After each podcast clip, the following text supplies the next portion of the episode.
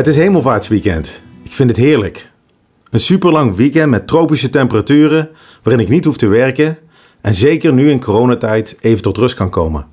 Wetende dat volgend weekend weer een lang weekend is. Geweldig. Maar als ik erover nadenk vind ik het eigenlijk een heel raar lang weekend. Waarom vieren we in 2020 nog hemelvaart in Nederland? Wie weet eigenlijk wat hemelvaart is? En waarom dit een christelijke feestdag is? Uit een klein rondje langs mijn vrienden en buren op het voetbalveld blijkt dat bijna niemand het weet. Misschien houdt het in stand, juist omdat het in mei is, de temperaturen lekker zijn en altijd op een donderdag is. Wat maakt het uit? Als je toch maar een dagje vrij krijgt. Of als je maar dubbel betaald krijgt bij de supermarkt. Maar als je een volgeling van Jezus bent, als je Jezus wil volgen, dan zou deze dag wel uit moeten maken. Misschien zelfs meer dan je verwacht. Daarom wil ik deze podcast dit weekend gebruiken om kort stil te staan bij hemelvaart. In drie punten uiteraard. Wat is het? Wat was de betekenis 2000 jaar geleden? En wat is de betekenis voor ons vandaag? Als eerste, wat is hemelvaart? Met kerstmis vieren we de geboorte van Jezus. Op Goede Vrijdag vieren we zijn dood aan het kruis. En met Pasen vieren we zijn opstanding uit de dood. Hemelvaart gaat over die periode na Pasen. Veertig dagen lang was Jezus nog hier op aarde. Hij was opgestaan uit de dood, maar fysiek was hij nog bij zijn vrienden. Hij had gesprekken met ze. Ze hadden een barbecue samen. Hij probeerde ze uit te leggen wat er komen zou. Dat hij terug moest naar God de Vader. Maar ze snapten het niet. Misschien waren ze gewoon zo blij dat hun vriend, dat ze een vriend weer bij zich hadden. En ze wilden niet begrijpen dat hij weer weg moest.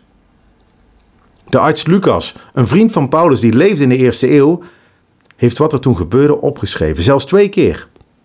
En hij schrijft het volgende.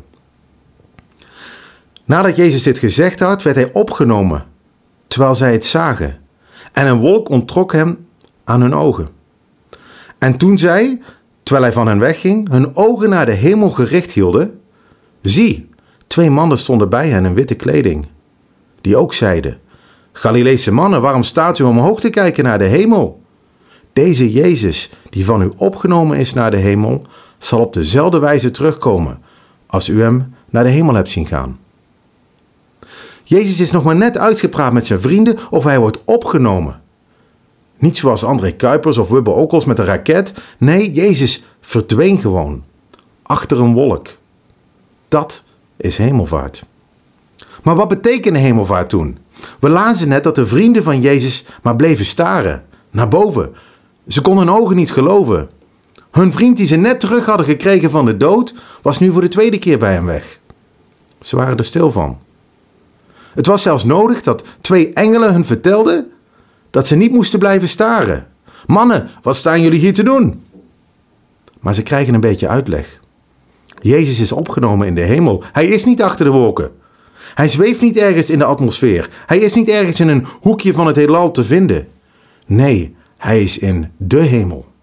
De plek waar God is. Een plek buiten ruimte en tijd. En hij zit daar aan de rechterhand van God. Wat niet letterlijk betekent dat hij links zit of rechts zit of voor of achter, maar dat hij de gelijkwaardige positie heeft als God zelf. Alle macht is aan hem gegeven. En de vrienden horen nog wat. Jezus zal terugkomen. Op dezelfde manier.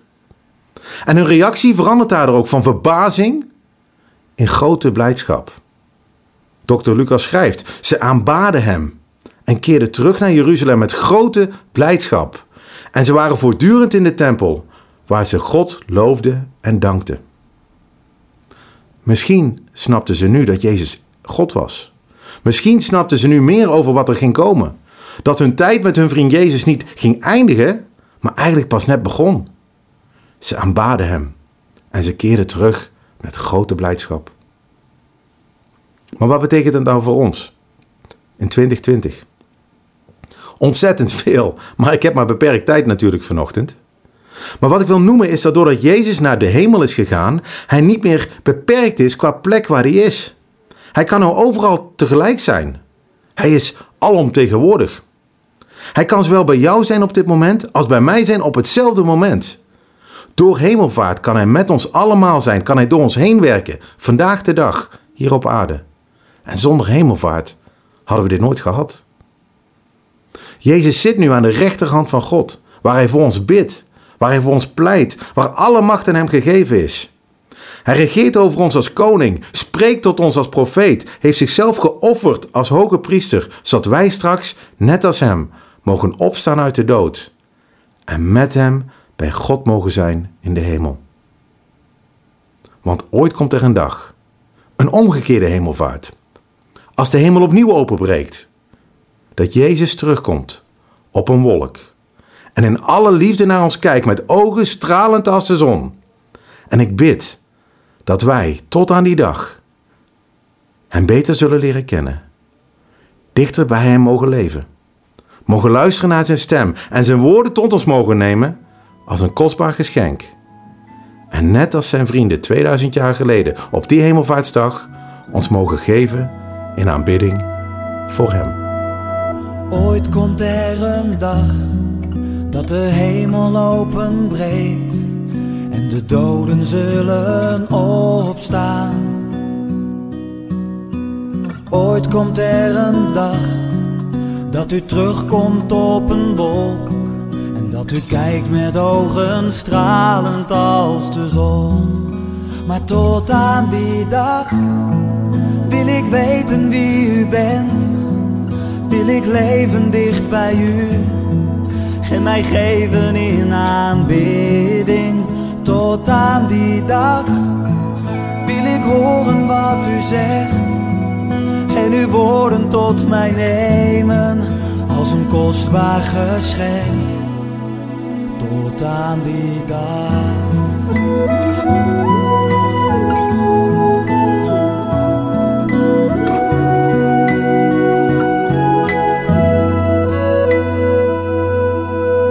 Ooit zal het zo zijn dat we leven in die stad waar geen pijn en geen verdriet Zal het zo zijn als we komen in die stad dat de Vader onze tranen wist. Tot aan die dag wil ik weten wie u bent, wil ik leven dicht bij u en mij geven in aanbidding. Tot aan die dag wil ik horen wat u zegt en uw woorden tot mij nemen als een kostbaar geschenk. Tot aan die dag. Ik verlang zo naar die dag dat ik neerkniel aan uw voeten en ik u mag herkennen aan uw stem. En als we samen hand in hand het hemels paradijs betreden, zal ik eeuwig mogen zijn waar u bent.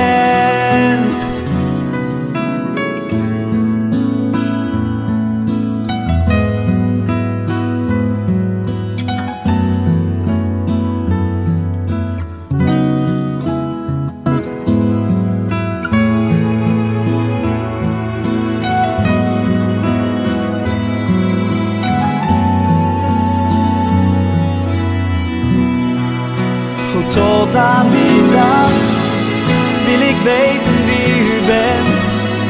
Wil ik leven dicht bij u en mij geven in aanbidding. Tot aan die dag wil ik horen wat u zegt en uw woorden tot mij nemen als een kostbaar geschenk. Tot aan die dag.